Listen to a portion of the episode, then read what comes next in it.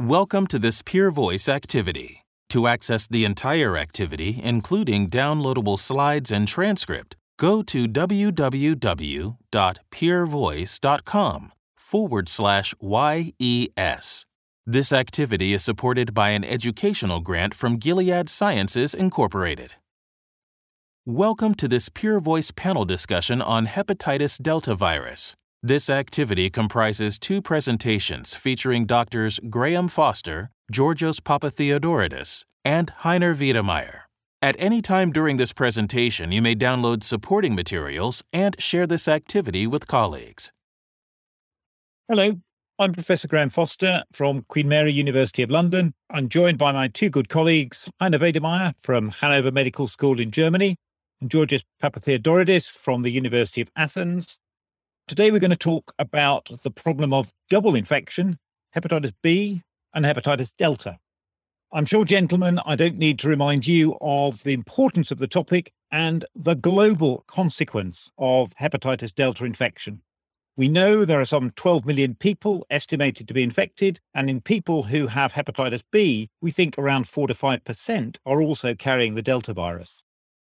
So the question to our colleagues is really who's at risk of this infection? Who should we be screening and how? George, who should we be looking to who's most likely to be carrying the Delta virus? Thank you, Graham.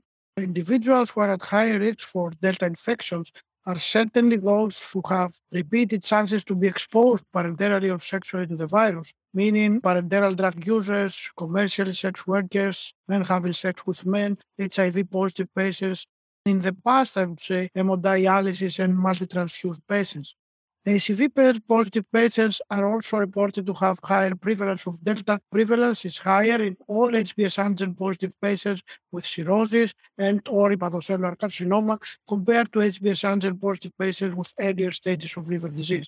Immigrants coming from countries of high HBV and Delta endemicity are also a high risk group. That's a very good point. We need to be thinking about people with more aggressive liver disease. Presumably, then, in the transplant centers, there's a lot of hepatitis delta around. The number of patients with delta infection who need liver transplantation, I would say it has remained stable over the last decades, while the relative proportion to B monoinfected patients has increased as patients with HBV monoinfection do not reach liver decompensation with current antiviral therapies George, you think that's a really important point that if you see someone with hepatitis B, nine times out of 10, we can get the virus under control. They won't progress to transplantation. If they are progressing, that's highly likely to be a Delta virus superinfection or a co infection. But of course, it's not just decompensated cirrhosis we're worried about. We know that Delta causes a lot of malignancy. Heiner, are we seeing a lot more cancers from Delta virus or are they dying from their liver failure? Thank you very much, Graham, for this question. What we have learned over the last three, four, five years that Delta per se is also increasing the risk for liver cancer. And this is uh, quite substantial. In different cohorts, we have seen a variety of meta analysis, and, and they showed really that Delta increases the risk for liver cancer at least twofold in some distinct risk groups. For example, HIV, HBV, HDV, triple infected patients, this risk was even sixfold increase, which I think is important. The question if the HDV genotype also leads to different risks for liver cancer, this is under debate right now, and, and we lack final data at this stage. From what I understand, screening for Delta is pretty unusual, and we're probably missing far too many cases. George, do you think we're doing enough Delta screening? We definitely don't do enough Delta screening, and I'm convinced that we're missing cases. There is no doubt that the screening rates of HBs antigen positive patients are low, below 30%, even in well known academic centers.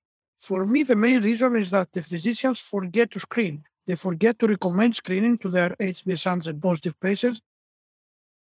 So you're blaming us, George. I think that's very brave, but I think you're right. It's us who fill out the forms for surface antigen testing. And when we see a positive, we've got to reflexly ask for Delta testing. Heiner, you mentioned Uzbekistan seems to have a disproportionate burden of Delta virus. Is that right? That's absolutely right. And Mario Rizzetto, who actually identified the Delta virus four decades ago, he uh, has been working with some colleagues in Uzbekistan, and it's really remarkable. And in that study, 80% of hepatitis B patients with liver cirrhosis were found to have HDV antibodies, and that increased over time in recent years, while the overall prevalence of HBV monoinfection declined. And Uzbekistan is just one example. This is really a global disease, isn't it? And we've seen with the coronavirus pandemic, of course, that if you ignore one country, it washes up on your shores sooner or later. Can I just go back to this issue of testing? Heiner, should we be doing more with our laboratories to insist that everyone with surface antigen gets a Delta test? We have been interested in hepatitis D virus infection for decades at Hanover Medical School. And just this morning, I saw a hepatitis B patient with elevated liver enzymes that has been followed in our department for more than 10 years. And nobody has ever tested this person for Delta. I was furious and I, I blamed the fellows, but we have to rethink. And a way around would be reflex testing. We have to train our diagnostic people in the labs that Delta is a problem. In an ideal setting, first diagnosis B, reflex testing, anti-HDV. The second point is we have to look for HDV RNA. And until recently, and three, four, five years ago, there were a lot of in house assays. So if you look at old data, don't trust them because the, the PCR assays may have had some problems. Fortunately, we have now several uh, commercial assays with high sensitivity, good performance across HDV genotypes available. But these assays have to be used. That's the point. We should not miss them. George, is Delta RNA testing now widely available? Is it sufficiently reliable? I'm sure Heiner's lab are absolutely top notch, but do the rest of us have easy access to reliable tests? Definitely not in Greece. We have chosen one lab to which we send the samples of our Delta patients, but I'm sure that the commercially available tests, when they are widely accessible, it will offer a solution. The message is very clear. If you see surface antigen positivity, you've got to get a Delta test, and then you need to liaise with your laboratory to make sure you've got access to the appropriate diagnostic follow on. So we can diagnose it. Can we do very much to treat it? Uh, Heiner, you've been playing with interferon in Delta virus for many years. Is this still a valuable treatment for us?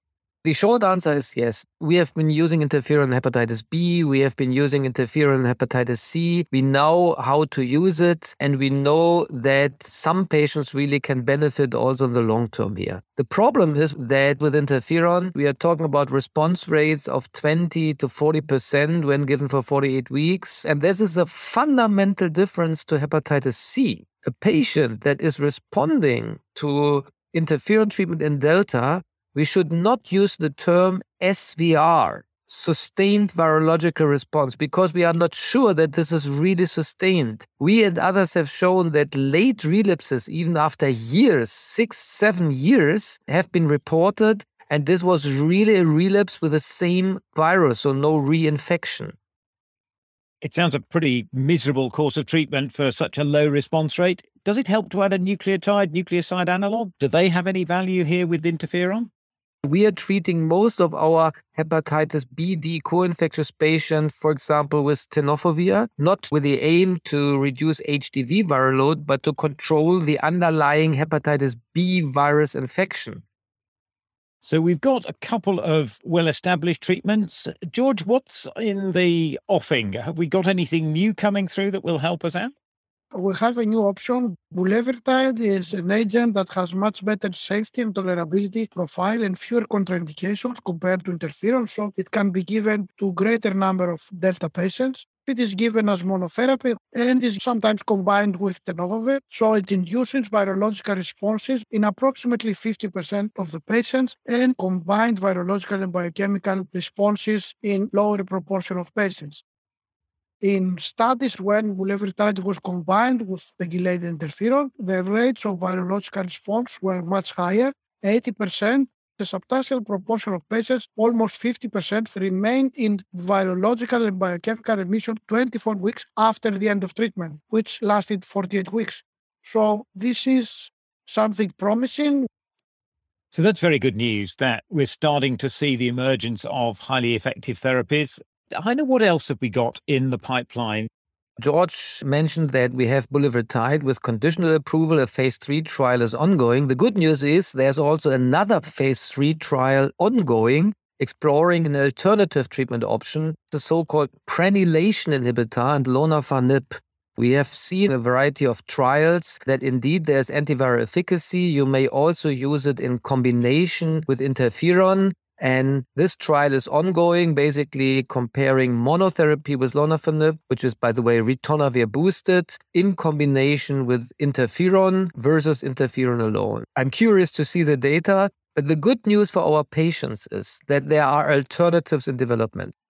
Are there any markers, Heiner, that can tell us who's going to respond and who needs additional therapies? Are we getting prognostic diagnostics in development? We need to personalize treatment of infectious diseases in general. In cancer, this is current practice. In Delta, we are exploring now hepatitis B markers. We, for example, explored the potential role of HBV core related antigens, uh, which you may measure during interferon based treatment, at which may give you some information whether to continue treatment. This is ongoing work, but I'm absolutely sure that in future we will personalize treatment for each individual patient.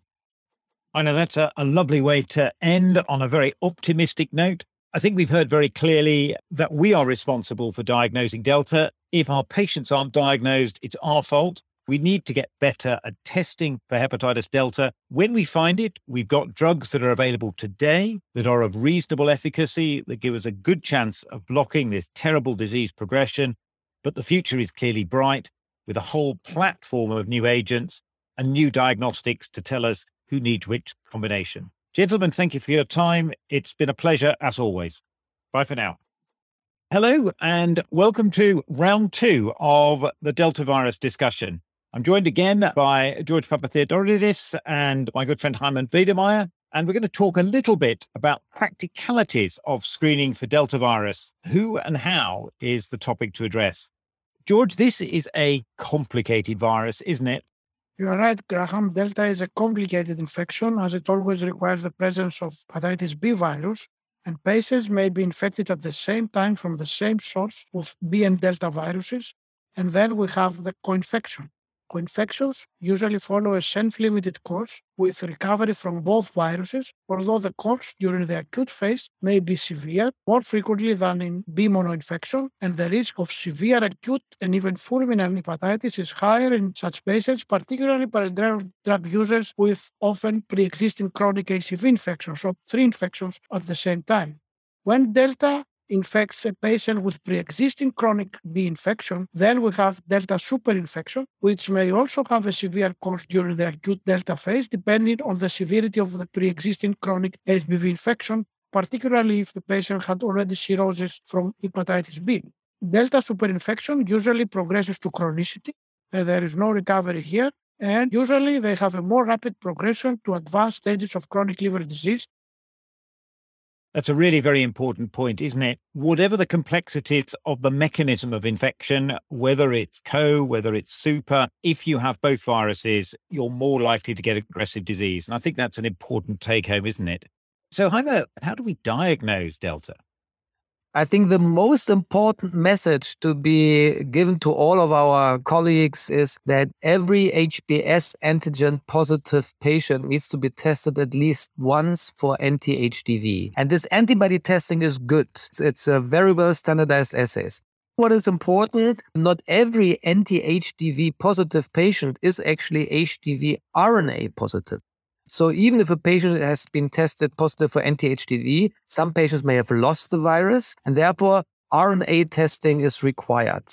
Once RNA testing has been then performed, you can have either an undetectable or a detectable results, but then we should do our homework being hepatologists. So we need to test for liver enzymes. And I still believe in liver enzymes because an elevated liver enzyme is not a good thing in the long term. Based on RNA testing and ALT, we then have to decide if we go for additional testing, for example, liver elastography, whether we biopsy a patient. Finally, you have to make up your mind if this patient is actually a candidate for antiviral treatment and we have the interferon, we have bulevirtide as an approved treatment, and maybe some emerging treatments.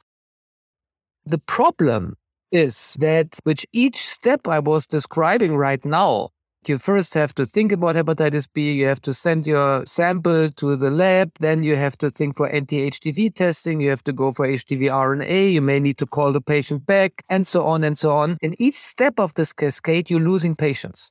We have been thinking in the field for quite a long time to what extent we can avoid losing patients in this cascade of care the first step is simply to introduce reflex testing, meaning that if I have a patient, first time diagnosis HBs antigen positivity, that this patient is immediately testing, automatic testing for HDV antibodies. And if an antibody result is positive, I should introduce immediate testing for HDV RNA. This would really be a major step forward in the management of Delta that we don't lose this patient there was a study published quite some years ago where they performed this reflex testing, and obviously they diagnosed many, many more patients as compared to the standard provider based stepwise uh, approach. Automated steps are very important not to lose patients in this cascade. You make a very good point, Heiner. We, as consultants and slightly arrogant physicians, think we know it all, so we make our decisions on the who. The people you know who are really good about doing things automatically are the GPs, the primary care colleagues, and the nurses, because they just follow the same steps every time. At Georgia, in Greece, you have a lot of hepatitis B. Do you allow your primary care physicians to automate testing and go on to do Delta testing, or do they have to be referred into specialist centers? No, they can ask for Delta test if they think of it, but there is no automatic testing. That's really the mistake, isn't it? We need to change the mindset that says if you see surface antigen, you need to see a Delta antibody before you're confident that you've dealt with that patient's diagnostic need. We need to change our approach, don't we? Let's start with a pathologist first. Hmm. George, you're very right. Those are the guys we can engage with. So let's talk to our colleagues and make sure they do the right things. There's a lot of this virus around, probably more than we realize. What can we do to stop transmission? Ideally, the strategy to prevent Delta infection relies on HBV vaccination. Given that the universal infant immunization programs for HBV have been adopted in most countries around the globe for at least two decades now, Delta prevalence has dramatically decreased in children and young adults. At the same time, improvements in socioeconomic status, living conditions, healthcare systems in endemic low income regions with high B and Delta prevalence, and HBV vaccinations of high risk groups in developed countries are very important. Many of those strategies I just mentioned, including HBV vaccination, are not useful for the existing HBV carriers in developed countries. Increased awareness, harm reduction programs are very useful and are required to prevent the spread of Delta infection among the high risk groups in our countries. So, this is also important. I think that's a really important message that we need to take home, isn't it? If you're an injection drug user with hepatitis B, you are vulnerable to Delta. And maybe we need to be a little sharper on our needle exchange programs Heiner, are you seeing in Germany a problem with Delta virus in your injecting drug user population, or is your needle exchange program keeping it under control? Historically, Delta was highly prevalent in drug users, but indeed, with the introduction of needle sharing programs, this fortunately is no longer a major problem. I think the most important point to prevent transmission of the virus is that we detect potential carriers. Everything starts, in my view, with testing. And then we are coming back to the point which are the patients infected with Delta. We're talking about immigrant populations, we're talking about former drug users, and we're talking about persons where communication is not necessarily always easy. This morning, another patient I saw in my outpatient clinic I had to look for a translator because it was impossible to explain the consequences of the infection to this patient. George, what are the messages we need to get across? If we got that critical 10 minutes with an interpreter, what are the two or three key pieces of information we need to give our patients with Delta virus? I think uh, the most important message is that they're infected with a virus that can be very serious, can progress to advanced stages of liver disease very fast. For the diagnosed patients, we have to stress the importance of the proper and regular follow up and the need for treatment when the indications develop. If they understand how serious Delta can be, I think that the patients will remain under follow up. Gentlemen, that's really been very instructive. I think some key messages coming out here, aren't there? We need to do more Delta testing. We need to make sure our colleagues understand the importance and do it routinely. I love the idea, Heiner, of getting a reflex so the laboratory takes the responsibility, and that must be the way forward. Once we've diagnosed these patients, we need to make sure they understand the seriousness, they understand the significance, and most importantly, they understand the need to protect their partners, protect the people that they're perhaps sharing injecting equipment with. We need to be a little bit smarter, making sure everyone gets vaccinated, but we shouldn't be lulled into a false sense of security even a vaccinated hepatitis B person who's already got hepatitis B is not protected from Delta. So we need to be vigilant. Gentlemen, been a real pleasure as always. I look forward to the next chat. Bye for now. This has been an activity published by Peer Voice.